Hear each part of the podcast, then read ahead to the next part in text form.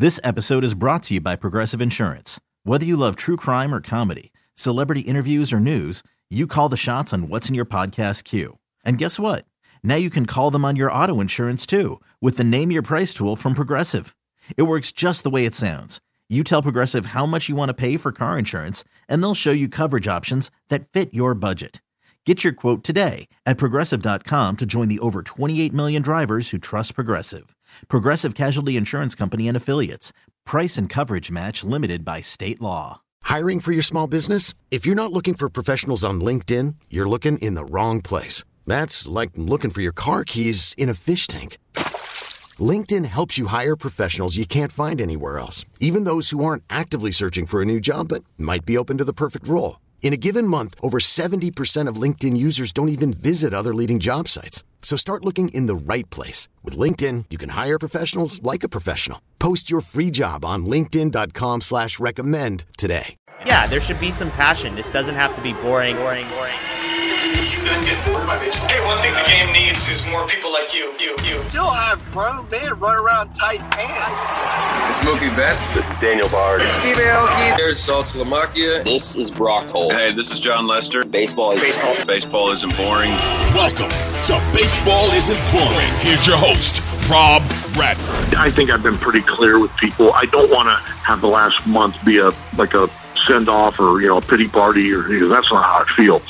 Um, but but I'm I'm it's time, and my body's telling me that, my head is telling me that, and I don't want to stay on for the wrong reasons. And and I, I have too, I hope I have too much respect for not just the game, but for this organization to do that. And so I've been pretty clear with the guys I work for and told them to start preparing because it's time. All right, yeah, it's time to appreciate Terry Francona. You just heard him right there on MLB Network Radio. Certainly imply that this is going to be his final year. It's 23 years in the major leagues as a manager, four years with the Phillies, eight years with the Red Sox, 11 years with Cleveland Indians slash Guardians. And of course, two World Series titles with the Red Sox, 2004, 2007, made the epic run with the Indians in 2016, just managing his ass off in that World Series. And one of the best who has ever done it. I think, no doubt about it, a Hall of Famer.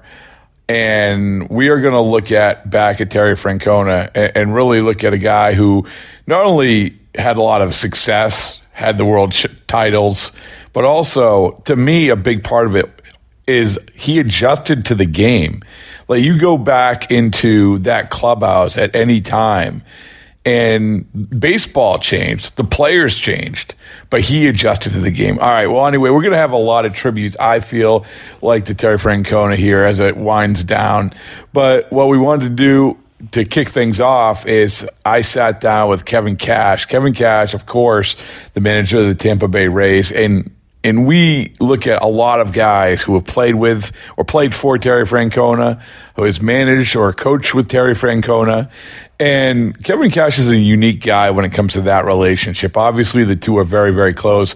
Cash played with uh, under Francona with the Red Sox, and, but he also was hired by Cleveland to become the bullpen coach. Now, you go back to when excuse me when Cash was hired back then.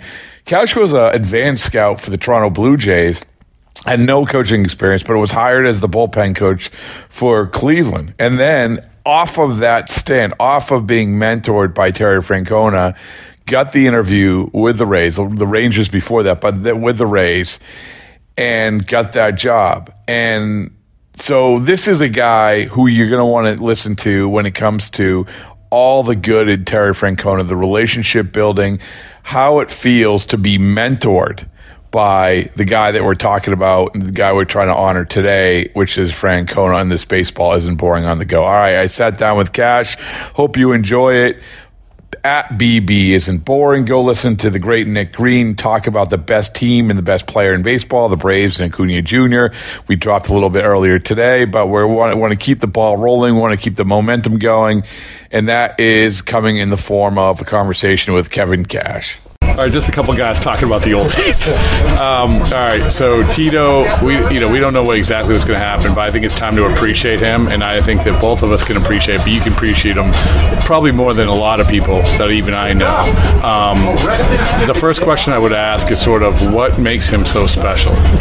Just the way that he treats people, uh, the consistency that he comes with, the way that he goes out of his way to, to check on his, his players and the people that work for him on a daily basis. I mean, I mean I got to see it firsthand as a player, as a coach underneath him, uh, you know, in Cleveland, and then also, you know, coaching and managing against him. That has brought another element that when something goes sideways, generally he's the first person that calls and checks on me, and he doesn't have to do that. But our relationship has become so strong that I'd like to think we do that for each other. That's pretty cool. When, when is a? Do you remember the first time you met him? I mean, this is going way back. Uh, first time that So I probably was two, 07 spring training. Yeah. 07, yeah, I do remember. 07 spring training. Boston, they used to make us do these stupid uh, trials, like strength tests to start spring training with, and we had to do these suicide runs, and I certainly wasn't in shape to, to do them. So I did my suicide run. I'm on my back, gasping for air, and he comes over and says, Hi, Terry Francona. Um, I think he did it on purpose, knowing that, that I was clearly out of shape, and he was just rubbing it in a little bit more. But getting to know him, and look, I didn't get to know him that well in that 07 spring training, but I got to watch him, and I saw how he interacted with a pretty star-studded lineup and team, uh, and it was really impressive to sit back and watch. What's the thing? So there's obviously, as you know, there's different parts of being a manager. From the in terms of managing a clubhouse, like you said, this that was an eclectic group. I mean, that was yeah, it was. And so, so what did you take away of like how to manage a ton of different personalities, especially bigger personalities? Yeah, um, whew, that's a that's a kind of a loaded question. Look, he he did everything he could to build the relationship and the trust with that individual, and I think he had to get there differently, probably 25 different ways, because uh, that, like you said, the characters of that 07 team, as talented as they were, there's no doubt there were challenges, and when you're dealing with the superstar-studded cast and you're trying to keep everybody happy and pulling in one direction, I can't think of a guy better to do it than him. So, and, and then there's the in-game stuff. And as you sort of evolve as a manager, there's probably stuff that you think, oh yeah, okay, I remember this happened or that happened. What do you remember sort of picking up from him the, as an in-game manager? Th- that kind of came a little bit more uh, in the days with Cleveland, getting to coach with him and had the discussions after the game and being able to ask him questions and why did you do this? What were you thinking then?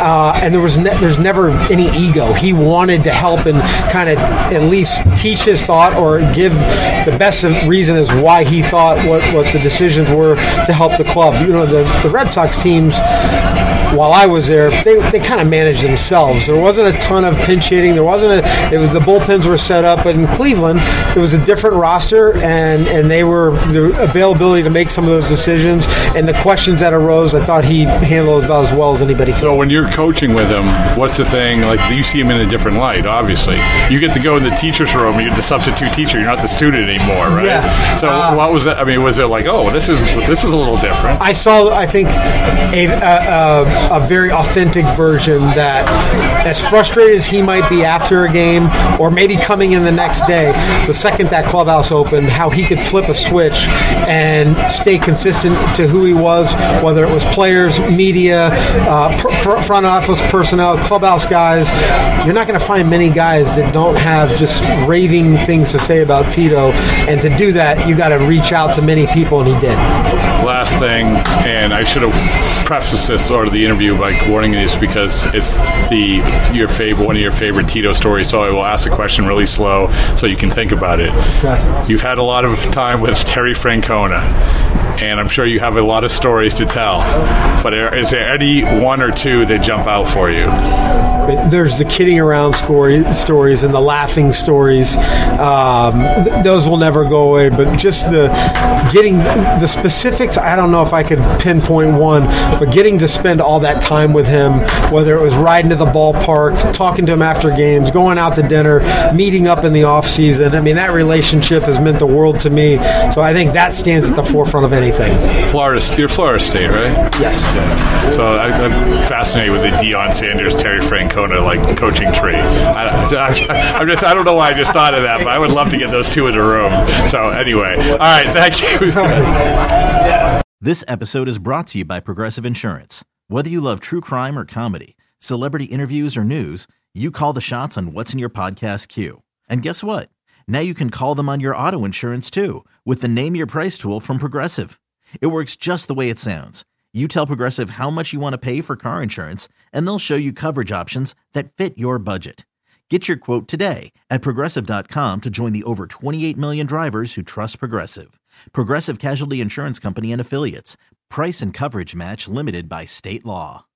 Audacy is giving you a chance to win a trip to London to see Taylor Swift at the Eras Tour. It's Tay in the UK. Hey, it's Taylor. Just download the free Audacy app, log in and listen to a participating station for a minimum of 60 minutes to get your daily entry. And you could win a chance to fly off to London with three friends and see Taylor. I can't wait to see you at the Eras Tour in London. For more, go to audacy.com slash Taylor. Tay in the UK. It's on the Audacy app. Thanks to Republic Records. This is a national contest.